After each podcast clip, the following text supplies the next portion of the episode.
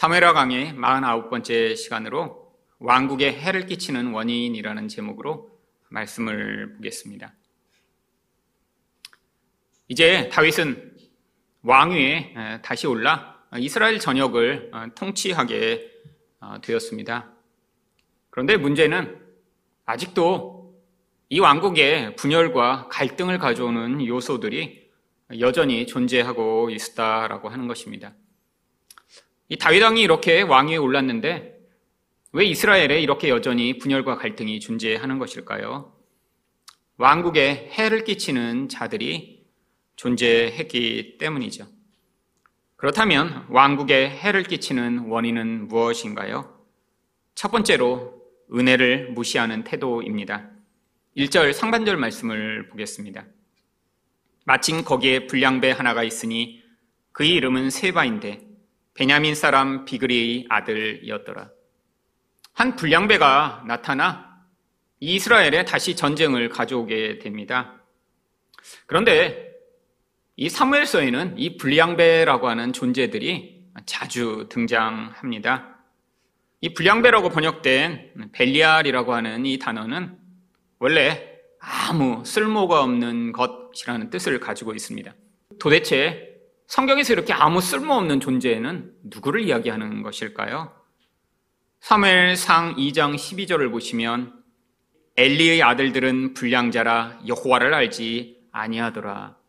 이 엘리의 아들들이 바로 벨리알 불량자라고 등장합니다. 근데 성경에서 이렇게 쓸모없는 자를 누구를 이야기하나요?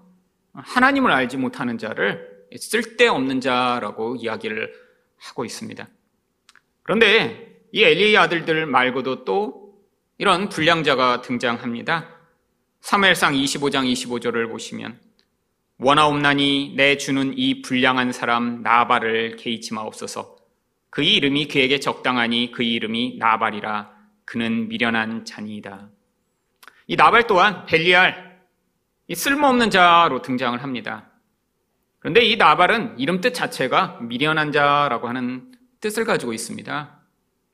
하나님을 알지 못하는 자, 결국 그 인생이 미련하여 이 세상에서 하나님 없이 살아가는 자들은 결국 쓸모없는 인생을 살아가는 자임을 보여주고 있는 것이죠. 결국 하나님 나라에 이렇게 하나님을 알지 못하며 자기 지혜를 따라 살아감으로 하나님의 지혜 없이 살아가 이 쓸모없는 결과만 남기는 이런 무리들이 바로 벨리알인 것입니다. 결국 하나님을 알지 못하면 당연히 하나님 나라와 그의 영적인 세계에 대한 아무런 것도 깨닫지 못하고 이 땅 가운데 눈에 보이는 것만 집착하며 살아가는 그런 존재가 되겠죠. 우리가 볼 때 미련하다라고 하면 뭐 공부를 잘 못하거나 아니면 사회에서 이런 어떤 능력을 잘 발휘하지 못하는 사람이 미련한 사람이라고 생각하기 쉽지만 성경적 관점에서는 그렇지 않습니다.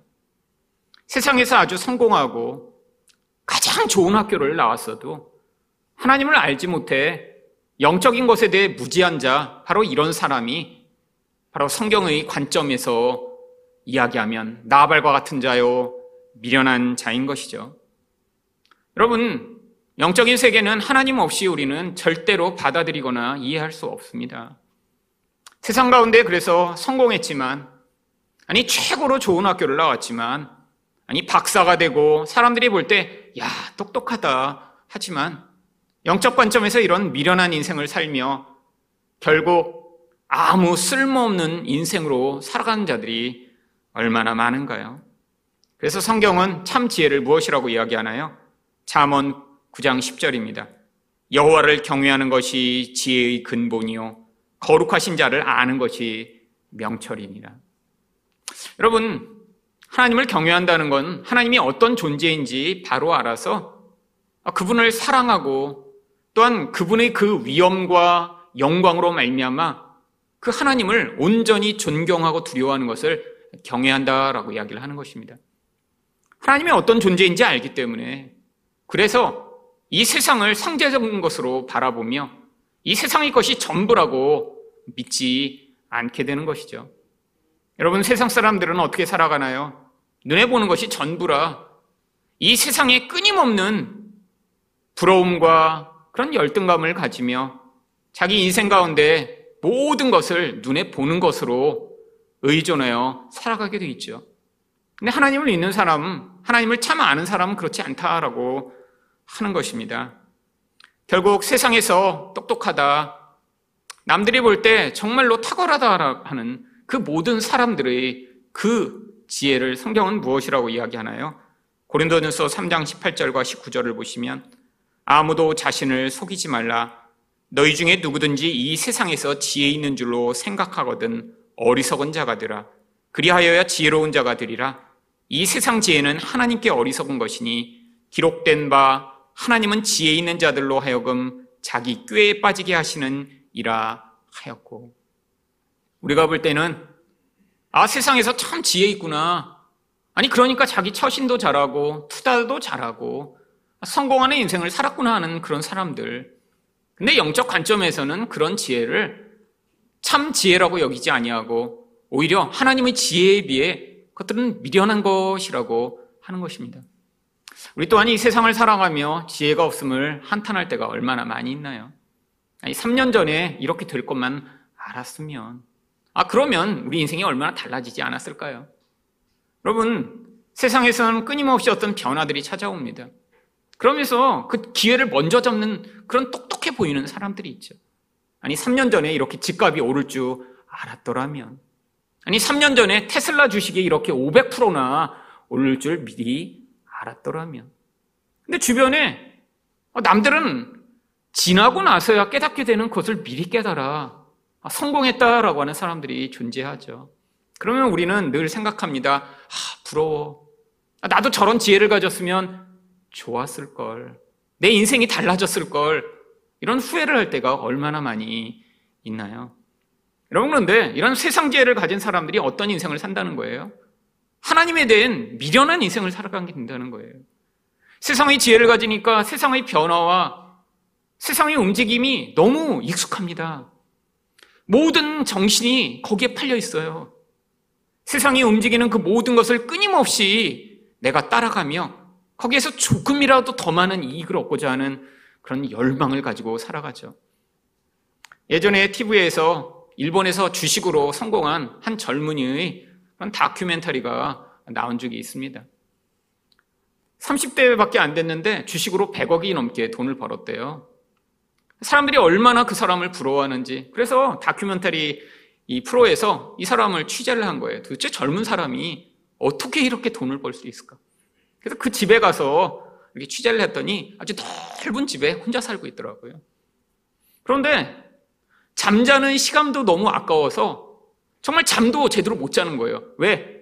내가 투자한 그 주식이 자는 동안에 오르거나 내릴까봐 그 긴장 때문에 제대로 잠을 못 자요. 컴퓨터 모니터가, 여러분 주식하는 사람들 대부분 어때요? 한 네다섯 개를 화면을 띄워놓습니다. 하루 종일 앉아서 그 자리에 앉아서 그 주식 그래프가 어떻게 되는지를 계속 보고 있어야 돼요. 그래서 자기가 그렇게 100억대 부자가 됐는데, 그런데 잠을 쥐어가며 계속 그 그래프만을 보고 있는 삶을 십몇 년째 살고 있는 거예요. 한 번도 놀러 가본 적이 없대요. 왜? 내가 놀러 가는 동안 이 주식이 이렇게 바뀌어서 돈을 잃어버릴까봐 그 걱정 때문에. 그 프로를 보고 있는데 제 마음이 안타깝더군요. 사람들은, 야, 어떻게 주식으로 100억이나 벌 수가 있지?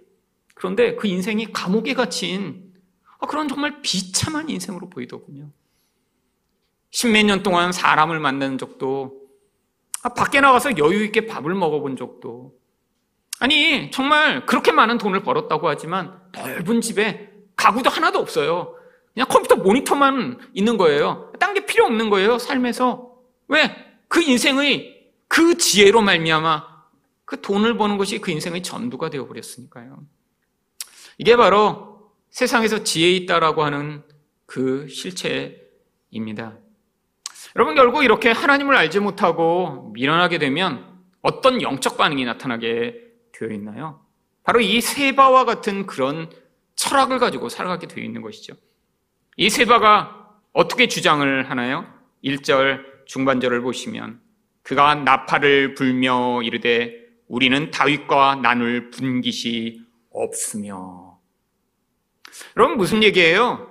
우리 거는 우리 거고 다윗 것은 다윗 것이라는 거예요.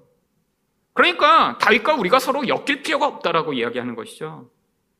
여러분 정말인가요? 아니죠. 다윗으로부터 우리가 받은 영향력도 없고 우리 거를 당신에게 줄 필요도 없고 우리 건 다 우리 거야라고 주장하는 이런 주장이요. 여러분 근데 이건 왕국에서 말도 안 되는 일입니다. 여러분 왕은 원래 나라의 모든 것을 다 소유한 자예요. 근데 그 왕국에 사는 인간이 아, 난 왕의 것 하나도 없고 우리 것도 왕의 것 아니야 라고 주장하는 이 모든 것, 이건 사실 반역행위죠. 여러분 이게 바로 하나님 나라에서 많은 사람들이 착각하며 살아가고 있는 태도를 이야기하는 것입니다. 여러분 하나님 나라에서는 모든 게 하나님 거예요. 그런데 이렇게 하나님을 알지 못하는 미련한 자는 어떤 태도를 가지냐면 아니 하나님이 나에게 주신 것 물론 있겠지. 하지만 내 인생은 내 거야. 내 돈도 내 거야. 내 시간도 내 거야. 내 자녀도 내 거야. 내 인생의 모든 것 내가 이루어낸 것이고 다 내 거야 라고 주장하는 이런 태도요. 여러분, 모든 게 다 내 거라고 생각하면 어떤 반응이 나오나요? 하나님께 영광을 돌릴 수가 없습니다. 다 내 건데요. 내가 노력해서 이만큼의 재선과 성공을 이루어냈고, 아, 내가 이렇게 남보다 똑똑하니까 내가 이 정도의 지위에 올랐으며, 아, 내가 이렇게 열심을 내서 내 자녀들에게 이런 좋은 길을 주어 내 자녀들이 이 정도 성공했다라고 생각하는, 내 존재가 다 내 거라고 생각하는 이런 무서운 태도요. 창조주 하나님을 자기 인생에서 배제하며 내가 내 인생의 주인이 된 태도요. 이게 바로 영적으로 미련한 자가 주장하는 태도라고 하는 것이죠. 여러분, 그런데 우리도 얼마나 이런 생각들을 자주자주 하나요? 여러분, 내 거라고 생각하기 때문에 포기하지 못하는 거예요. 내 자녀가 내 거라고 생각해서 아, 내가 만들어낼 수 있다고 생각해서 자녀를 포기하지 못하는 것입니다. 내 재산이 내 거라고 생각하니까 포기하지 못하는 거예요. 내 인생이 내 거라고 생각하니까 내가 원하는 대로, 내가 원하는 수준으로, 내가 원하는 대우와 내가 원하는 그런 모습으로 살아가길 원하는 거죠. 여러분, 다 하나님이 주신 것이라고 생각하면 그런 태도가 나올 수가 없습니다. 자녀도, 내 돈도, 내 인생도 내게 아니라 하나님 것이라고 생각하면, 아, 그러면 그 하나님의 것에 어떤 문제가 생기고 어떤 상황이 벌어져도 아, 정말 자기 것이라고 생각하는 사람처럼 고통스럽고 포기하기가 어렵지 않겠죠. 여러분, 미국에서 제가 유학을 시작했을 때 차가 없어서 차를 이제 사기 위해 고민을 많이 했습니다. 근데 돈이 없으니까 아니 좋은 차를 사고 싶은데 참 이게 갈등이 되는 거예요. 그래서 고민 고민 한참을 하다가 아 그래서 싸고 좋은 차라고 제 나름대로 결정을 해서 샀다가 아, 결국에는 이 차 파는 사람한테 속아 넘어갔습니다. 여러분 세상에 싸고 좋은 건 없어요. 아, 뭔가 적정한 금액보다 싸다 그러면 대부분 사기입니다. 근데 그때는 몰랐던 거예요. 아 그래서 어? 딴 데는 이 정도 가격인데 어, 이 정도밖에 안 되네? 어, 괜찮아 보여. 겉모습만 괜찮았던 거예요. 사고 났더니 엔진이 망가진 차였습니다. 결국에는 그거를 다시 바꾸는 과정에서 엄청난 돈을 손해를 봤죠. 제가 가진 거의 대부분의 돈을 다 잃어버렸습니다. 그러고 났더니 정말 병에 걸렸어요, 병에. 그래서 너무너무 충격을 받은 거죠. 내 돈을 다 잃어버렸으니까 이 사기꾼 만나서. 그래서 거의 유학도 이제 못할 지경에 이르렀습니다. 돈 없이 가서 싼 차 살려고 하다가 내 돈을 잃어버렸습니다. 몇 며칠을 고통하다가 그때 하나님의 은혜가 임해서 사실 회복이 됐어요. 근데 어떻게 회복됐냐면 그 절망의 과정 가운데 제가 음성을 들은 거예요. 그때 미국이라 영어로 들었습니다. 하나님이 그때 뭐라고 하셨냐면 I paid for your test. 너희 시험을 위해 내가 돈을 지불했다. 그 음성을 들었는데 그 순간에 그냥 회복해 버렸어요. 아, 그 전까지는 제가 내 돈을 다 잃어버렸다고 생각해서 그렇게 죽을 것처럼 고통스러웠는데, 그때 그 절망의 과정에서 하나님이 너가 돈을 잃어버리도록 내가 시험의 비용을 대신 지불했다라고 하는 그 음성에 제가 회복했습니다. 왜냐하면 원래 차를 살 수가 없는 상황이었다가 누군가 갑자기 그때 돈을 좀 많이 주셨거든요. 뭐 비싼 차를 살 수 있는 돈이 아니라 그 정도 중고차를 살 수 있는 돈을 주셔서 야 하나님이 은혜구나 생각해서 갑자기 차를 샀다가 그렇게 된 것이군요. 그래서 그때 깨달았습니다. 아 이렇게 시험 당한 것도 하나님이 다 돈을 지불하신 거구나. 하나님 돈을 잃어버렸다고 생각하니까 그때 제가 확 회복된 거예요. 내 돈인 줄 알고 그렇게 고통했는데 아 이게 하나님 돈이었구나. 그랬더니 그다음부터 제가 다 털고 일어나 멀쩡해졌습니다. 여러분 제 인생에서 늘 그렇더라고요. 내 거를 잃어버렸다고 생각하면 절망으로 빠집니다. 왜? 그게 내 인생에서 너무 중요했고 내 건데. 근데 남의 걸 잃어버리면 아, 그렇게 힘들지 않죠. 여러분 근데 하나님 것이라면요. 여러분 여러분의 인생이 정말 하나님의 것이라면요. 여러분의 돈이 정말 하나님 것이라면요. 여러분 존재가 정말로 하나님의 것이라면요. 아마 여러분의 많은 태도가 달라질걸요. 여러분 왜 우리가 인생에서 내려놓지를 못하죠? 내 거라고 생각해서 그래요. 여러분, 예수를 믿는다고 하지만 하나님을 알지 못하면 죽을 때까지 그렇게 살아갑니다. 내 돈이, 내 지위가, 내 자녀가, 내 인생은 내 거야. 여러분, 여기서 벗어나야 우리가 이 세 바와 같은 미련하고 하나님을 대적하는 행위를 멈출 수 있는 것이죠. 여러분 세바는 또 뭐라고 주장합니까? 1절 하반절에서 이세의 아들에게서 받을 유산이 우리에게는 없도다. 이스라엘아 각각 장막으로 돌아가라. 여러분 다윗이 자기에게 물려줄 게 아무것도 없다라는 거예요. 여러분 이런 태도가 어떤 태도죠? 배은 망덕한 태도죠. 여러분 지금 이 이스라엘은 이 다윗이 통치하기 전에는 전쟁으로 말미암아 정말 아주 폐허가 된 상태였습니다. 아니 몇백 년 동안 이들은 사사기 시대 내내 주변 민족으로 말미암아 엄청난 수탈을 당했어요. 농사를 지어놓으면 다 뺏어가 버리고 아니 조금만 안정된 기반을 이루려고 하면 옆에서 쳐들어와서 다 망가뜨려 버리고 여러분 사울 때에도 블레셋과의 전쟁이 끊이지 않았습니다. 이스라엘 전역을 다 이 블레셋군이 한번 휩쓸고 지나가면 죽임을 당하고 수탈을 당하고 여자와 아이들은 유린을 당하는 그런 고통스러운 인생을 살았죠. 여러분, 근데 다윗 때에 이르러서야 이들이 처음으로 평화란 것을 맛보게 된 것입니다. 아니, 다윗이 블레셋과 전쟁하여 쫓아냈고요. 북쪽, 서쪽에 있던 모든 적들을 평정하여 처음으로 이들이 평안한 삶을 살게 된 거예요. 여러분, 그들이 농사를 지으며, 아, 그들이 그 안에서, 야, 아, 사는 게 참 좋네. 아, 우리가 예측할 수 있는 이 인생을 이렇게 사는 게 참 평안하구나라고 느낀 게 처음인 거예요. 아, 그런데 우리가 받은 게 아무것도 없고, 앞으로도 받을 게 없다고요?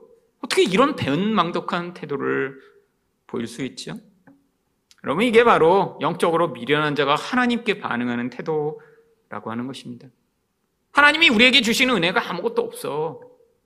아니, 다른 사람은 저렇게 은혜를 받았다고 교회 열심히 다니니까 아, 뭔가 인생에서 달라지고 변화가 있는 것 같은데 도대체 나한테는 뭘 주셨지? 내 인생에는 고통과 눈물과 아, 이런 슬픔 뿐인데 도대체 하나님이 나한테 주신 게 뭐야? 늘 불만족한 거죠. 여러분, 하나님이 나에게 주신 게 아무것도 없다라고 생각하는 이 배은망독한 태도.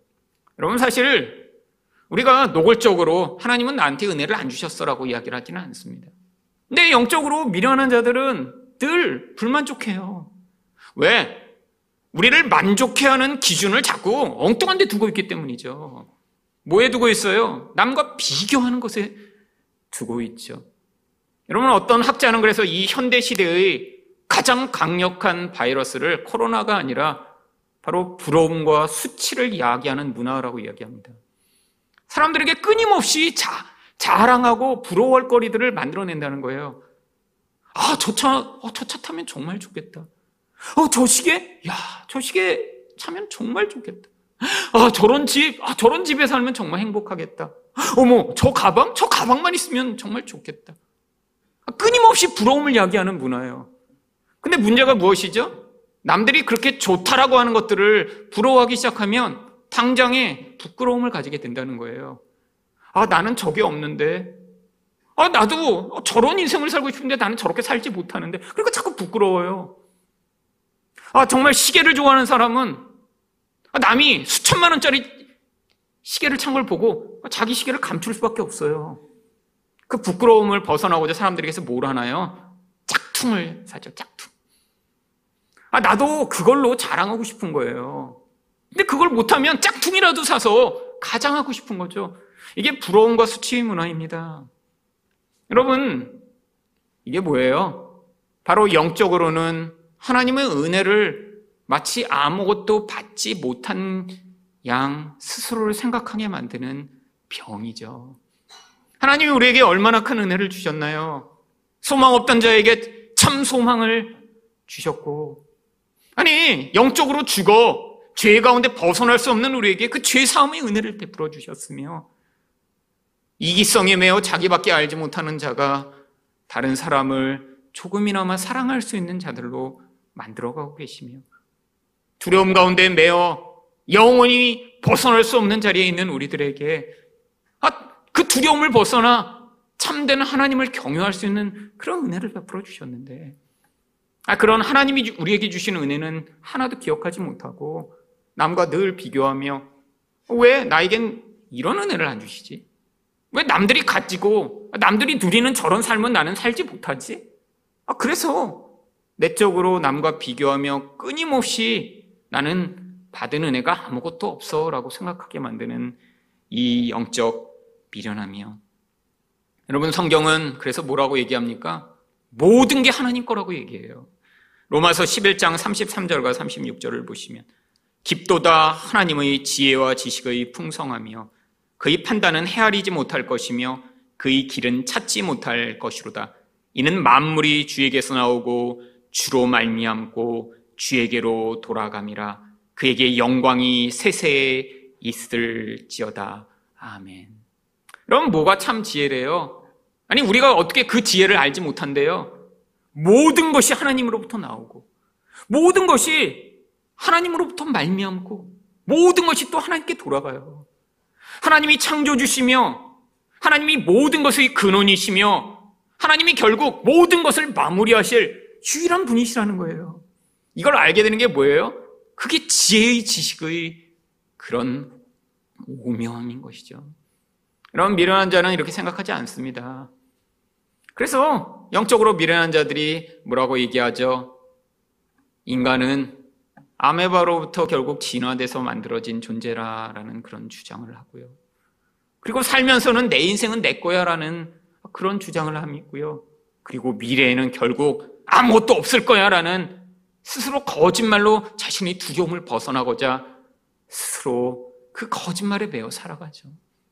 여러분, 하지만 우리에게 눈을 열라고 하는 거예요. 어떤 눈을 열어야죠? 하나님을 아는 만큼 우리 하나님이 어떤 분이신가 알아 모든 것이 하나님의 것이라는 것을 받아들이고 결국 하나님 앞에서 하나님께 영광을 돌리는 인생을 살라라고 초대하시는 것입니다.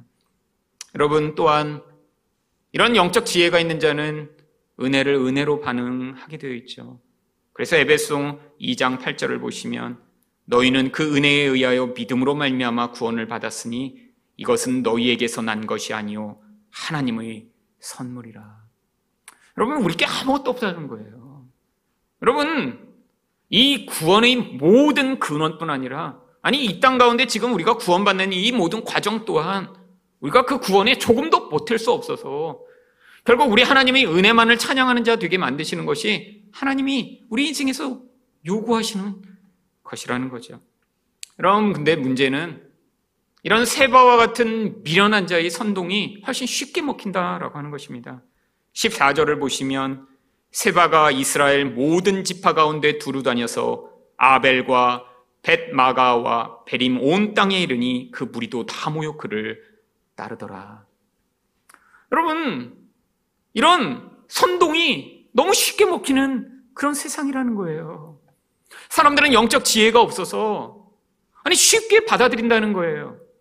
여러분 영적인 눈이 열리고 나면 이런 진화론 같은 주장이 정말 얼마나 어리석은 주장인지 금방 알 수 있습니다.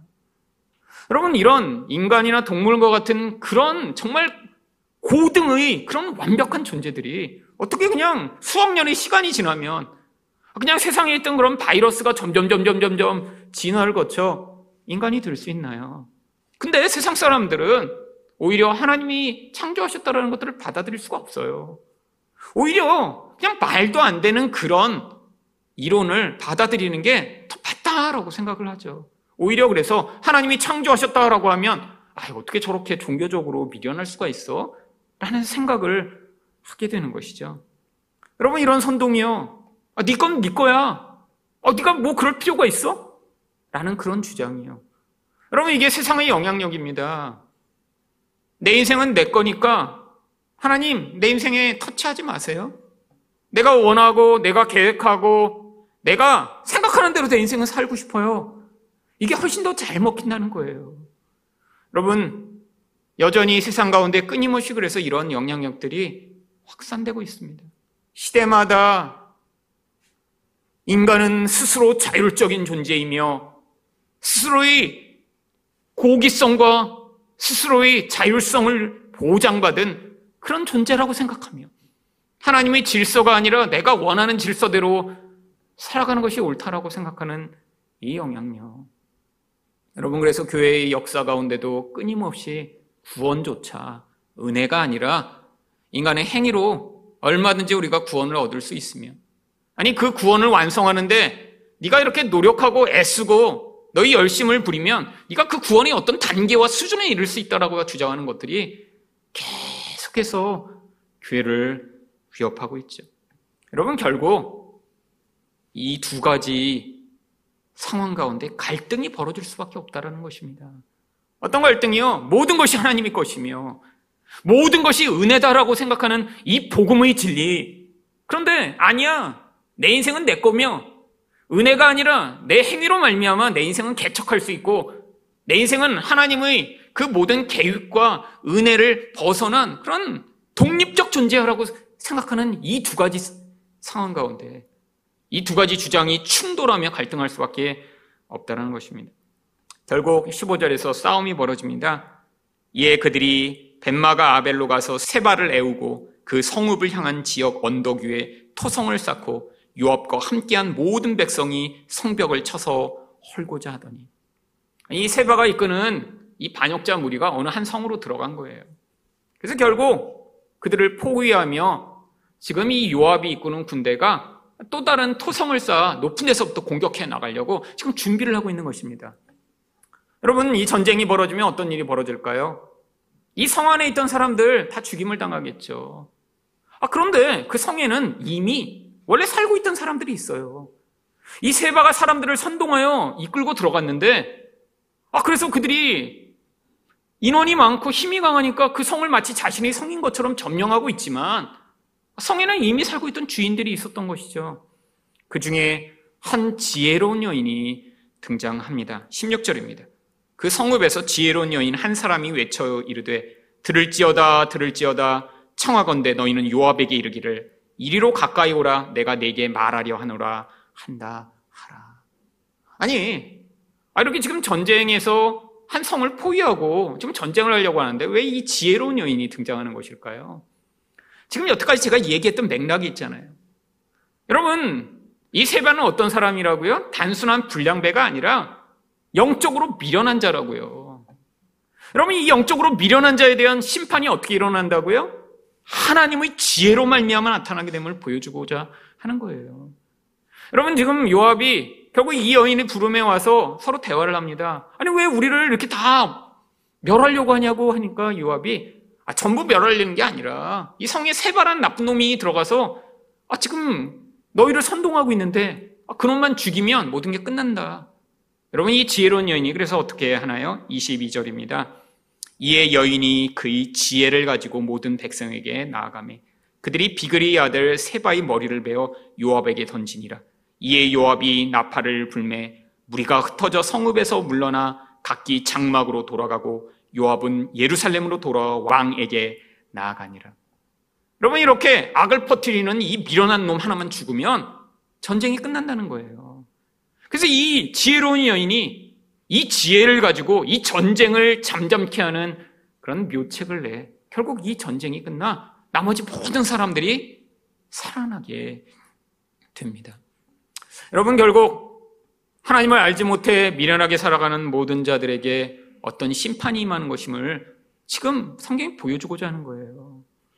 스스로는 지혜롭다 생각하며 아 내가 이렇게 인생을 개척하고 내 지혜로 말미암아 내가 이렇게 성공했으며 아, 투자를 해서 돈을 많이 벌었어 내 인생은 내 거야 라고 생각하는 이 모든 미련한 자들 결국 하나님의 지혜로 말미암아 심판을 당하게 되어 있습니다.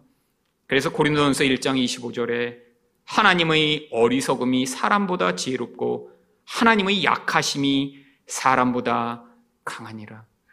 여러분 인간이 아무리 지혜롭다라고 주장하며 스스로 높아지려고 하고 아, 스스로 어, 나의 지혜로 내가 얼마든지 하나님 없이도 살 수 있다라고 생각하는 그 모든 자들이 그 모든 것. 근데 하나님이 혹시 미련하시더라도 이 인간의 그 최고의 지혜보다 훨씬 더 똑똑하시다는 거예요.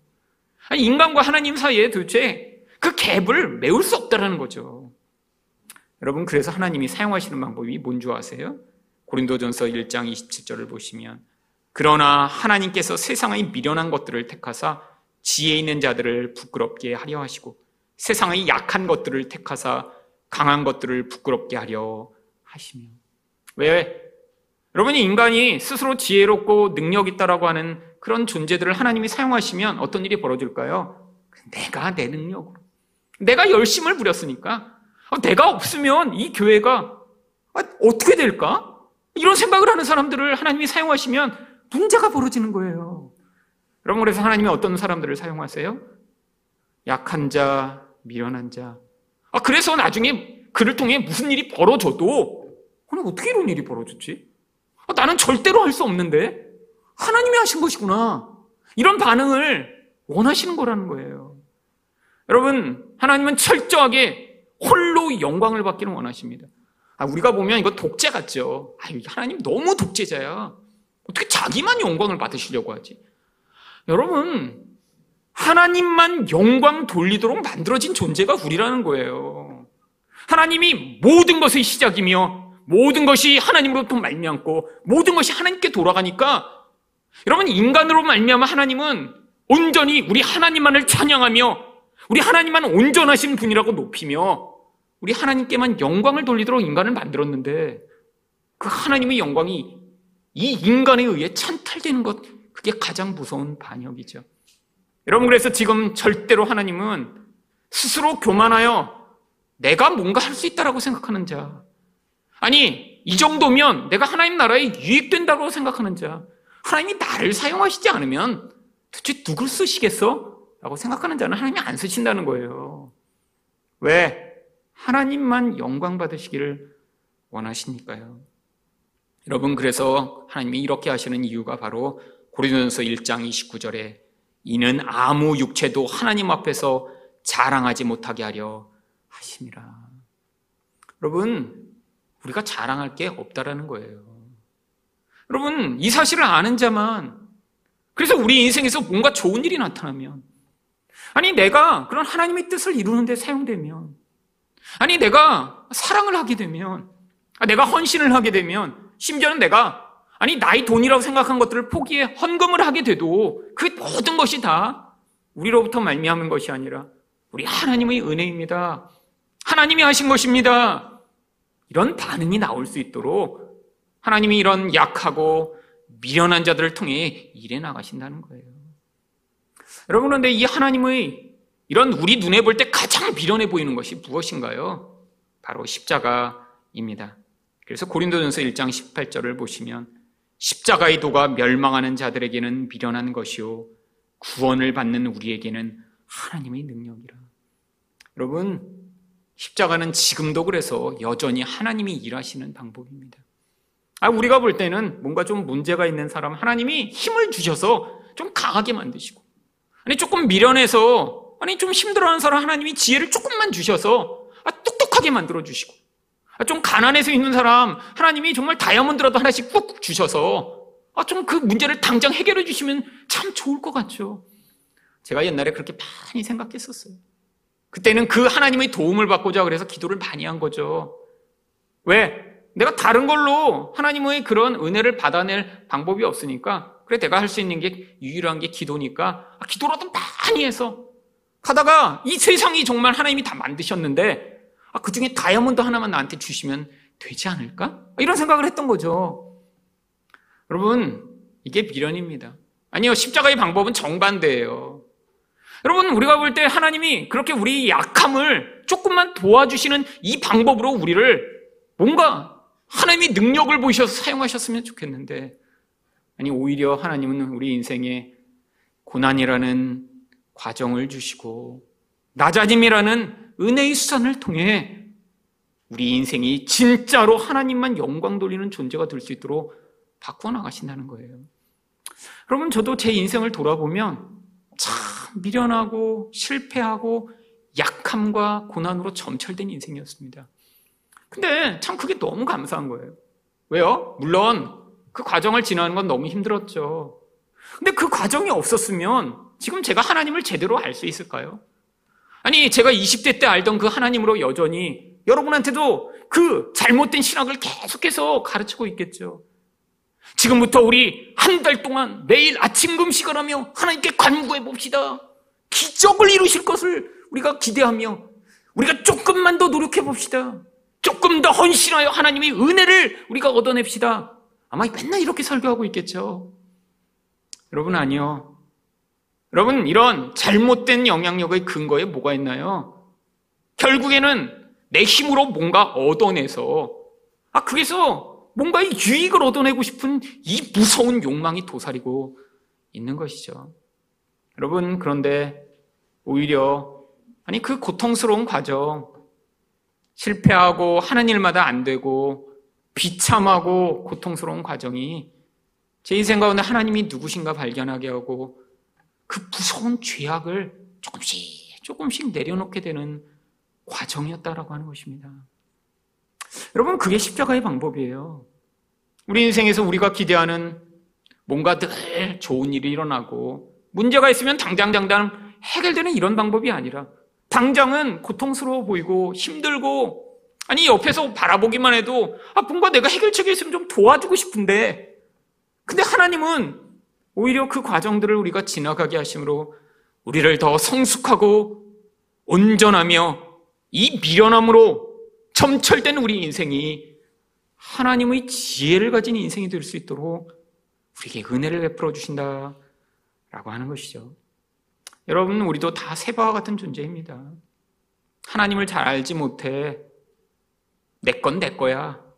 내 인생은 내 거고, 내 자식도 내 거고, 내 돈도 내 거고, 내 시간도 내 거고, 아무도 내 인생에 간섭하지 마. 라고 이야기하며 살아가던 우리들. 하나님이 주시는 은혜를 깨닫지 못하고 늘 불만족하고 억울해하며 살아가던 우리들. 하나님이 십자가의 방법으로 정말로 이 미련함으로부터 벗어나 지혜를 가진 자가 되도록 만들어 주시기를 축원드립니다. 두 번째로 왕국에 해를 끼치는 원인은 무엇인가요? 자기 욕망에 사로잡힌 태도입니다. 전쟁이 일어나자 다윗은 이 전쟁 지휘관에 아마사를 임명합니다. 4절입니다. 왕이 아마사에게 이르되 너는 나를 위하여 3일 내로 유다 사람을 큰 소리로 불러 모으고 너도 여기 있으라 하니라. 3일의 시간을 주고 군대를 모아오러 간 거예요. 근데 왜 아마사한테 이 일을 부탁한 것일까요? 바로 이 압살롬의 군대의 지휘관이었던 이 아마사를 다시 회복시켜줘서 지금 이 유다의 그런 두려움을 잠잠케 어, 이 아마소로 말미암아 다시 통합하고자 하는 이 다윗의 생각 때문이었죠. 그래서 사무엘하 19장 13절에 바로 이런 두려워하는 유다 사람들한테 아마사를 군대 장관으로 세워줄 거라고 약속을 했었습니다. 너희는 또 아마사에게 이르기를 너는 내 고륙이 아니냐? 내가 요압을 이어서 항상 내 앞에서 지휘관이 되지 아니하면 하나님이 내게 벌 위에 벌을 내리시기를 바라노라 하셨다 하라. 여러분, 근데 요압이 지금 죽었나요? 근데 왜 이 아마사를 이렇게 군대 지휘관에 세우겠다고 한 거죠? 여러분, 이 다윗도 사실 그러니까는 지금 이 요압에 대해서 굉장히 불편한 마음이 있는 거예요. 왜요? 자기 말을 안 들었잖아요. 아들 좀, 좀 봐주라고 그랬는데, 아, 근데 가서 죽여버렸잖아요. 그러니까 지금 군대 장관에서 면직시키고 대신 그 자리에 아마사를 세운 것입니다. 아, 이게 바로 다윗 입장에서 보면 일거양득이죠. 아니, 지금, 아니, 이 압살롬 군대 편에 섰던 아마사를 죽여버리면 지금 이 유다 사람들이 다 두려워하여 다 도망갈 테니까 아, 그래서 다시 회복시켜 주면서 미운 요압을 군대 장관의 자리에서 내려오게 만든 것이죠. 아니, 근데, 아, 지금 막 이렇게 반역이 점점 커져가고 있는데, 이 아마사가 군대를 내리고 3일 안에 오질 않습니다. 5절입니다. 아마사가 유다 사람을 모으러 가더니 왕이 정한 기일에 지체된지라. 아니, 왜 3일이나 줬는데, 아, 지금 왜 군대를 모아 오지 않고 있는 것일까요? 첫 번째 이유는 사람들이 다시 전쟁에 나가기를 지금 꺼려하고 있어서 그렇습니다.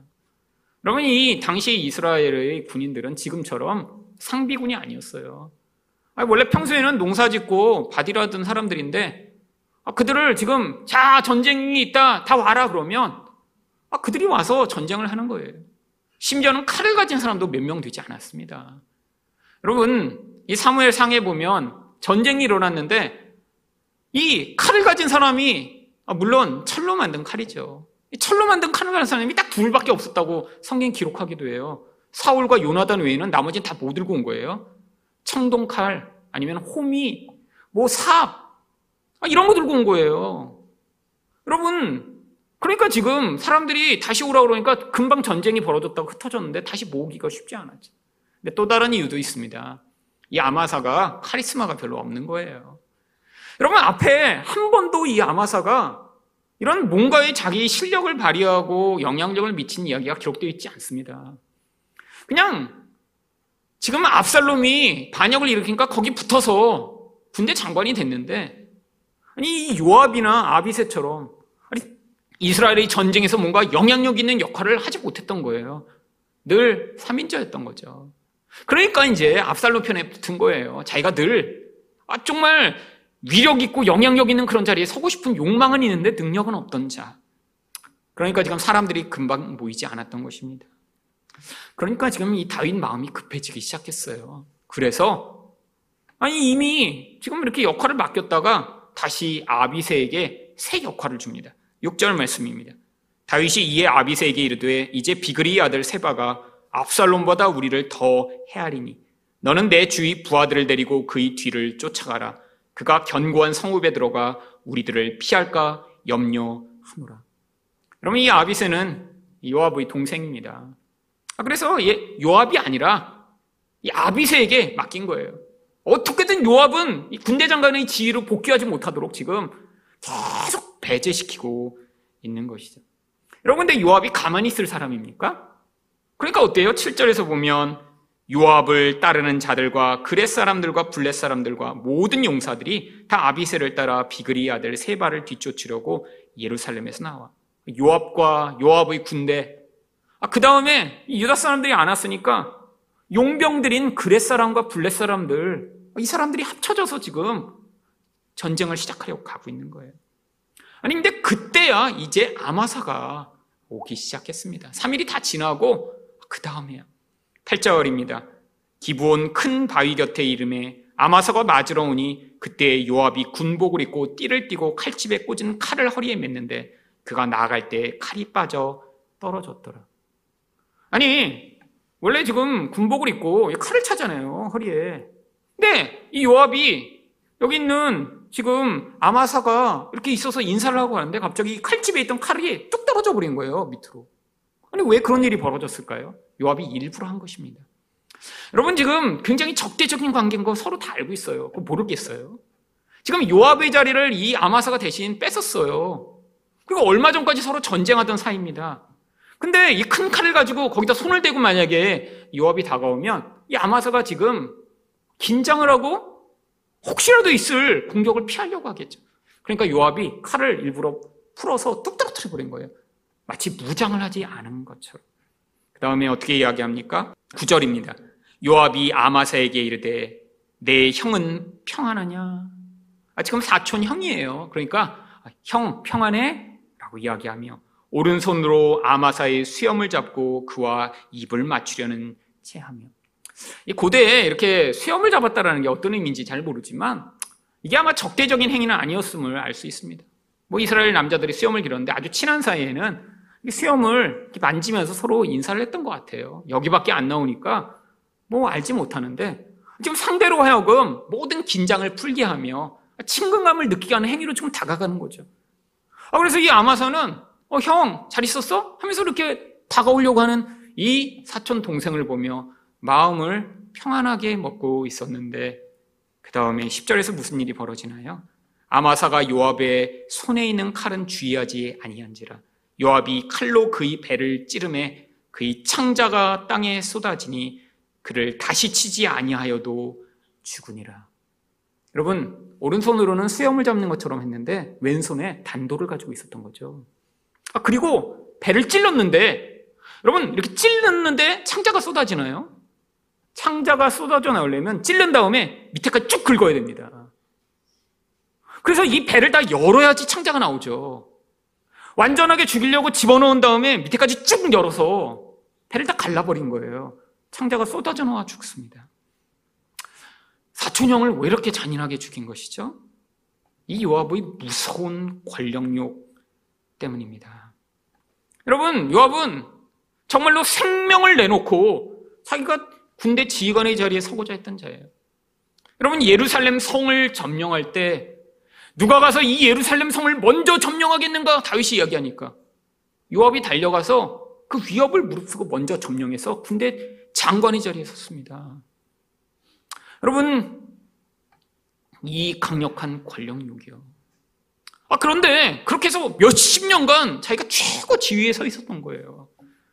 근데 자기 적군에게 그 군대 지휘관의 자리가 올라가니까 너무너무 분노했던 거죠. 여러분, 이게 바로 권력의 속성입니다. 여러분, 권력은 두 사람과 나눌 수가 없어요. 한 사람만이 그 권력을 가져야 돼요. 근데 스스로 내가 가장 높은 자리에 서야 된다라고 생각하는 사람에겐 그 자리가 아닌 다른 자리가 주어지면 견딜 수가 없는 것이죠. 여러분, 결국 이렇게 아마서를 죽이자마자 바로 다음 절에 그래서 11절에 이 요압의 선동에 의해 요압을 다시 지휘관의 자리에 사람들이 세웁니다. 요압의 청년 중 하나가 아마사 곁에 서서 이르되 요압을 좋아하는 자가 누구이며 요압을 따라 다윗을 위하는 자는 누구냐? 여러분 지금 선동하고 있는 거죠. 아마사가 죽었으니까 이제 요압이 1등이야. 요압을 따라갈 자가 누구야? 라고 사람들을 다 선동해. 다시 이 요압이 바로 군대 지휘관의 자리에 서도록 하는 거예요. 결국 이렇게 사람들을 선동해 요압이 그런 사람들이 우두머리에 섰더니 23절에서 결국 다윗도 것을 다시 인정합니다. 그래서 23절부터 나오는 대신의 자리에 보시면 요압은 이스라엘 온 군대의 지휘관이 되고 아, 다시 지휘관의 자리로 복귀해 버리는 거예요. 여러분 근데 요압이 가지고 있던 또 다른 이유가 있습니다. 어떤 이유죠? 요압은 이 보복심이 누구보다 투천한 사람이에요. 아, 자기에게 잘못하거나 뭔가 문제를 일으킨 사람을 그냥 두고 볼 수 없는 사람이에요. 여러분, 바로 전까지 지금 서로 적대시해서 싸웠잖아요. 원수였어요. 누군가를 죽이냐, 아니면 내가 죽임을 당하냐, 이 문제를 가지고 지금 싸우던 존재예요. 용서할 수가 없죠. 여러분, 이전에도 요압은 자기 동생을 죽였던 아브네를 죽였던 사람입니다. 사무엘하 3장 27절을 보시면 아브넨이 헤브론으로 돌아오매 요압이 더불어 조용히 말하는 듯이 그를 데리고 성문 안으로 들어가 거기서 배를 찔러 죽이니 이는 자기 동생 아사헬의 피로 말미암음이더라. 여러분, 이 요압은 절대로 용서라는 것이 없는 사람입니다. 근데 요압을 통해 도대체 성경이 뭘 보여주고 있는 거죠? 하나님 나라의 가장 회방이 되는 이런 악한 영향력이 무엇인가를 보여주고 있는 거예요. 여러분, 그게 뭔지 아세요? 바로 이 무서운 권력욕과 보복심이라고 하는 것입니다. 여러분, 권력욕이나 보복심이나 사실 똑같은 거예요. 왜요? 스스로 내가 모든 것을 통제하며 내가 원하는 대로 하고 싶은데 거기에 방해가 되는 모든 존재는 다 죽여버리고 싶은 것이 이 권력욕의 본질입니다. 근데 이게 왜 하나님 나라에 가장 방해가 되나요? 이게 바로 하나님처럼 되고자 하는 인간이 가지고 있는 죄성이 가장 강력하게 표출되고 있는 그런 모습이기 때문이죠. 여러분, 죄성 물론 다양한 방식으로 표출됩니다. 어떤 사람은 이 죄로 말미암아 끊임없이 거짓말하는 사람이 있죠. 어떤 사람은 게으른 사람이 있죠. 어떤 사람은 허영심에 빠져 살아가는 사람이 있죠. 아, 죄로 말미암아 우울해하는 사람도 있죠. 여러분 근데 이 모든 것 가운데 하나님처럼 되고자 하는 이 죄성이 가장 강력하게 표출돼 이 하나님 나라의 가장 큰 회방을 가져오는 게 바로 이 무서운 권력욕입니다. 그럼 미국에서 나온 어떤 비즈니스 잡지에 이런 절대 공인력을 가진 자들이 왜 결국에는 타락하게 되는가를 쓴 그런 기사를 본 적이 있습니다. 사람들이 왜 이렇게 절대 권력을 가지고 싶어 하며 그 절대 권력이 있으면 왜 또 이렇게 타락하게 되는가? 첫 번째 이유가 결국 사람들이 이런 권력을 열망하는 그 가장 중요한 이유는 누구한테도 제약을 받지 않는 그런 힘을 소유하고 싶기 때문이죠. 근데 문제는 그것 때문에 타락하게 된다는 거예요. 여러분, 아무한테도 제약을 받지 않는다? 그래서 내 마음대로 할 수 있다? 이게 하나님처럼 되고 싶은 욕구잖아요. 근데 인간이 하나님처럼 되려고 하는 순간에 거기서 가장 무서운 타락이 일어나기 마련이죠. 여러분, 또 다른 이유를 이 책은 이렇게 얘기합니다. 자기의 어떤 잘못과 실수도 은폐하고 제거할 수 있는 힘을 권력은 주니까. 여러분, 권력자라는 게 그런 거죠. 자기가 아무리 잘못을 해도 다 은폐할 수 있는 거예요. 누군가를 죽이고도 권력이 있으면 다 덮어버릴 수 있는 거예요. 여러분, 권력자가 되면 그 권리를 갖는 거예요. 미운 사람 다 죽여버릴 수 있는 거예요. 아니, 일반적인 세상이라면 누군가를 죽이면 안 되잖아요. 처벌을 받아야 되잖아요. 여러분, 그런데 독재자들은 그런 것이 필요 없죠. 미운 사람이 있으면 고사포를 쏴서 사람을 죽여도 다 면제가 되는 그 절대 권력이에요. 여러분 또 권력자가 되면 어떤 힘을 가지게 되나요? 어떤 정보, 어떤 사람에 대한 특권적인 접근이 가능합니다. 자기만 알 수 있는 거예요. 자기만 어떤 사람을 사용하고 이용할 수 있는 것이죠. 아, 이게 무서운 힘이라는 거예요. 마지막으로 개인이 어떤 조직을 통해 이루어내는 성공감, 이게 엄청난 쾌락을 준답니다. 내 개인이 무엇인가를 해서 이루어낸 것보다 집단으로 어떤 일을 했을 때 그게 내 마음대로 돼서 성취되는 그 성취감이라는 건 상상을 초월할 만큼 좋다라는 거예요. 근데 이게 뭘 가져온다고요? 절대 부패를 가져온다는 것입니다. 왜? 내가 하나님처럼 돼서 내 마음대로 할 수 있으니까. 그래서 내 마음대로 사람을 사용하고 내 마음대로 정보를 독점하며 내가 무슨 잘못을 해도 아무도 그 잘못에 대해 이야기를 하지 않는 그런 상황이 되어버리면 반드시 부패하기 마련인 것입니다. 여러분, 이게 권력이 주는 무서운 힘이에요. 무서운 유혹이죠. 여러분, 사람들은 다 그래서 이 권력을 갖기를 원합니다. 아, 세상에서 아, 당연히 그 권력을 열망하죠. 여러분, 근데 권력을 가지고 뭘 하고 싶은 거예요? 마음에 안 드는 자들을 다 죽여버리고 매장시켜버리고 싶은 거죠. 여러분, 이게 무서운 것입니다.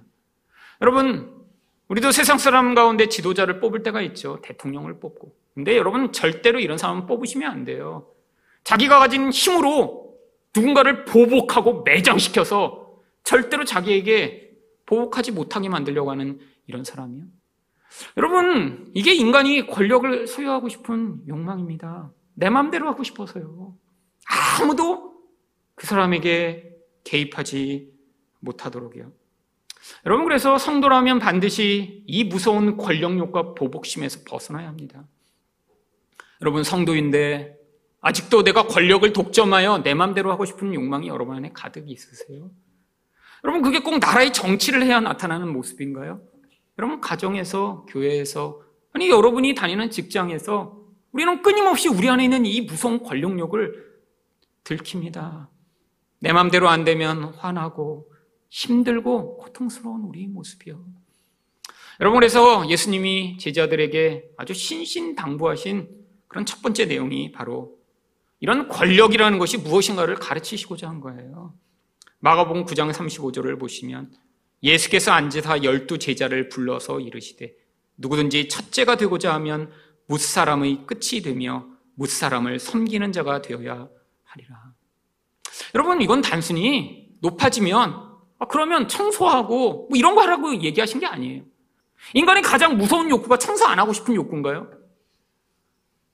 여러분, 훨씬 더 강력한 욕구는요, 다른 사람들이 내 맘대로 하기를 원하는 그 욕구입니다. 내 뜻대로 남이 움직여지고, 근데 그걸 내려놓는 자리에 서는 게 섬기는 자라는 거예요.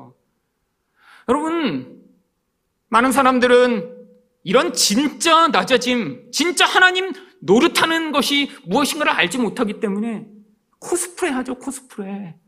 청소하고 뭔가 가난한 그런 모습을 띠면 사람들이 어, 낮아졌구나. 여러분, 그런 거 얘기하는 거 아니에요. 여러분, 속아 넘어가지 마세요. 여러분, 이 낮아짐의 자리라는 건 아니 권력의 자리에 서서 내 맘대로 하고 싶은 이 욕구를 내려놔. 하나님의 뜻대로 진짜로 행할 수 있는 자가 되는 것. 이게 낮아짐의 자리죠. 아무리 청소하고 아무리 뜯어진 구두를 신고 빵꾸난 양복을 입는다고 인간은 진짜 그 본질 안에 있는 하나님처럼 되려고 하는 그 무서운 욕구를 내려놓을 수 없습니다.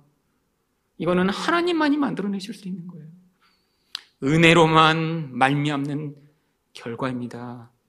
여러분, 자기 안에 이 무서운 욕구가 계속 튀어나오고 내 마음대로 되지 않으면 힘들고 아니 내 뜻을 어떻게든 관철시키고 싶어서 내 가족이든 주변에 있는 사람들을 달달 볶으며 계속해서 내 말대로 해, 내 말대로 해 라고 하고 싶은 이 욕구랑 우리가 싸워가며 하나님 내가 하나님처럼 되려고 하는 이 무서운 욕구에서 내려와. 이 요압처럼 남을 죽이고 파괴하는 인생으로부터 벗어날 수 있도록 해달라고 간구하는 자만이. 여러분 이 요압과 같은 무서운 하나님 나라를 파괴하는 그 행위로부터 벗어날 수 있는 것입니다. 여러분 또한 예수님이 무엇을 가르치셨나요? 마태복음 6장 14절과 15절을 보시면 너희가 사람의 잘못을 용서하면 너희 하늘 아버지께서도 너희 잘못을 용서하시려니와 너희가 사람의 잘못을 용서하지 아니하면 너희 아버지께서도 너희 잘못을 용서하지 아니하시리라. 여러분 우리가 용서를 해야 하나님이 용서를 하신다는 건가요? 아니에요. 제가 주기도문 강의할 때 말씀을 드렸지만 이 용서라는 건 인간의 본질로부터는 나올 수 없는 것입니다. 아니 어떻게 남을 그렇게 용서할 수 있어요? 그러니까 누군가를 용서할 수 있다는 건 이제 인간의 수준을 벗어나 하나님의 은혜가 그 인생 가운데 찾아오게 된 결과라는 거예요. 그럼 무슨 일이 벌어집니까? 여러분 불가능한 용서를 한다고 생각해 보세요. 그 존재가 이미 하나님의 용서를 받은 자며 결국 그 인생의 끝에는 그가 그런 완전한 용서로 말미암아 하나님 나라에 가게 될 것이 확정된다는 거예요. 여러분 지금 누군가 계속 미우세요? 절대로 마음에서 난 저 인간만은 내가 저 한 사람은 내가 끝까지 품고 가리라. 난 한 놈만 미워해. 이런 마음으로 여러분 살고 계세요? 여러분 지금 심각하게 여러분에게 물어보셔야 됩니다. 나는 정말 은혜를 받은 자인가? 아니면 은혜 받은 것처럼 행세하고 예수 믿고 교회 다니는 것처럼 가장하는 그런 유업과 같은 자는 아닌가? 여러분, 하나님이 우리에게 그래서 그렇게 용서 못한 인간들을 자꾸 붙여주시는 거예요. 여러분, 세상에서 그렇게 다 용서가 가능한가요? 아니요. 우리 얼마나 힘든지 여러분 다 아시잖아요. 아니, 정말 한 사람을 넘었다고 생각하면 또 다른 사람이 생기는 이 인생의 끝이 없는 이 법칙. 여러분 계속 가는 것입니다. 여러분 그게 우리 본질이에요. 누군가 계속해서 믿고 아, 새로운 미운 꺼리들이 생기는 이 우리 끝이 없는 이 마음. 여러분 왜 밉죠? 우리 마음이 너무 좁아서 그래요. 사람을 받아들일 수 있는 사랑의 그 넓이를 갖지 못해서 끊임없이 믿고 싫은 거죠. 여러분, 하지만 하나님이 우리에게 요구하십니다. 너는 하나님 나라에 유익된 존재로 네 인생을 마무리할 것이냐? 아니면 이런 세바와 요압과 같은 이런 미련함으로 하나님 나라에 해를 끼치는 존재가 될 것인가? 여러분, 우리 세바의 결국이 어떻게 끝났는지 아시죠? 요압 또한 똑같은 결국을 맞이합니다. 열왕기상 2장 31절을 보시면 솔로몬 왕이 이르되 그의 말과 같이 하여 이 그는 요압입니다. 요압이 나중에 죽을 건 아니까 재단으로 뛰어가 재단을 뿔을 붙잡고 지금 있는 거예요. 그러니까 어떻게 해요? 그의 말과 같이 하여 그를 죽여 묻으라. 요압이 까닭없이 흘린 피를 나와 내 아버지의 집에서 내가 제하리라. 아무리 하나님의 재단에 달려가 그 재단 뿔을 잡고 난 못 죽어. 죽이려면 여기서 나를 죽여. 라고 해도 죽여버리라는 거예요. 여러분, 이렇게 자기 욕망을 이루기 위해 살아간 자, 내 권력으로 내 미운 사람들 다 처단하며 내가 원하는 하나님의 노릇을 하며 산 자는 마지막 순간에 하나님 앞에 달려가 우리 하나님 발을 붙들고 하나님 살려주세요라고 아무리 간구해도 그러면 살아날 수 없다라는 거예요. 왜? 그건 그냥 옛 사람의 본질이거든요. 내가 원하는 대로 인생 가운데 마치 이스라엘의 많은 무공을 세우고 생명을 희생하며 살았어도 그는 철저히 하나님 나라에 방해되는 방해꾼으로 살았던 것이거든요. 여러분, 이 옛사람의 원죄에서 우리가 벗어나야 됩니다. 우리 안에 있는 이 요압과 같은 마음, 세바와 같은 마음. 여러분, 이 본질이 결국에는 예수님의 제자들에게도 그래서 똑같이 나타나는 것이 아주 정상적이죠. 여러분, 마태복음 26장 51절과 52절을 보시면 예수와 함께 있던 자 중의 하나가 손을 펴 칼을 빼어 대제사장의 종을 쳐 그 귀를 떨어뜨리니 이 일도 누가 했는지 우리는 다 알고 있습니다. 베드로요. 왜? 열심히 특심하였으니까. 그 열심이 무슨 열심이에요? 내 열심이요. 내 힘과 내 노력과 아, 내 열정으로 하나님을 위해 섬긴다 그랬는데 오히려 또 이 짓을 하고 예수님이 뭐라고 하시죠? 52절에 이에 예수께서 이르시되 내 칼을 도로 칼집에 꽂으라 칼을 가지는 자는 다 칼로 망하느니라. 여러분, 이게 하나님 나라의 원리입니다.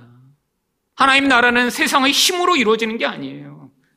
하나님 나라는 우리 능력과 우리 열정으로 이루어지는 게 아니에요. 하나님 나라는 우리 지혜와 우리 능력으로 이루어지는 게 아니에요. 하나님 나라는 바로 이렇게 미련하고 낮아진 세상적으로 볼 때 별거 아닌 것 같은 존재가 아니, 모든 것이 하나님의 은혜입니다. 모든 것이 하나님의 것입니다. 나는 하나님의 뜻대로 살고 그 낮아짐의 자리에 서서 내 인생이 내 뜻대로 되지 아니하여도 받아들이며 하나님이 요구하시는 대로 용서하며 살겠습니다라고 그렇게 고백하는 그 인생을 통해 하나님이 일해 나가신다라고 하는 거예요. 여러분, 우리도 우리 뜻이 있습니다. 여러분 여기 있는 모든 분이 다 자기 뜻이 있어요. 저도 저 뜻이 있고요. 여러분도 여러분 뜻이 있죠. 아니, 여러분 집에서도 다 의견이 다 다르잖아요. 여러분, 우리 인생은 그래서 끊임없이 훈련해야 합니다. 뭘요? 아, 내가 또 하나님 노릇하려고 하는구나. 내 마음대로 하려고 하는구나. 내 뜻과 내 생각이 좌절되면 이렇게 그래서 분노하고 또 세바처럼 또 요압처럼 살아가려고 하는구나. 여러분 이것을 깨달은 자만이 바로 그 세바와 요압과 같은 미련한 자리에서 벗어나 우리 하나님 나라의 유익된 존재로 인생을 마무리할 수 있을 것입니다. 여러분의 인생이 이렇게 하나님 나라의 가장 유익된 존재로 마무리하시기를 예수 그리스도 이름으로 축원드립니다.